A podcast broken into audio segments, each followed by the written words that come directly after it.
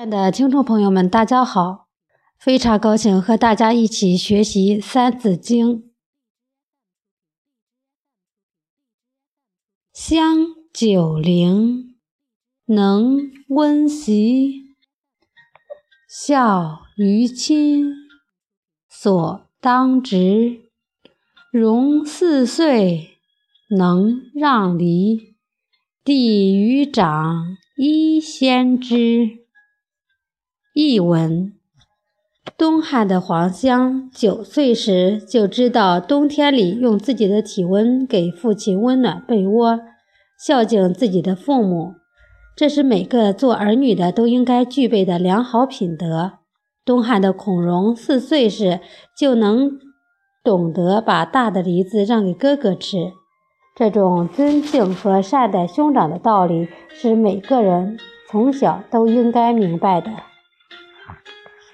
下面给大家读一篇故事，黄香弑父。黄香9岁时母亲去世了，她很悲痛，从此就加倍孝敬父亲，所有劳苦的家事都抢着去做，让父亲有较多的时间休息。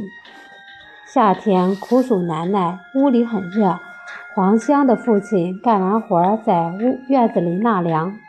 黄香担心父亲回房睡觉时热得难以入睡，他就在父亲房间里用扇子把凉席扇凉，再请父亲去睡。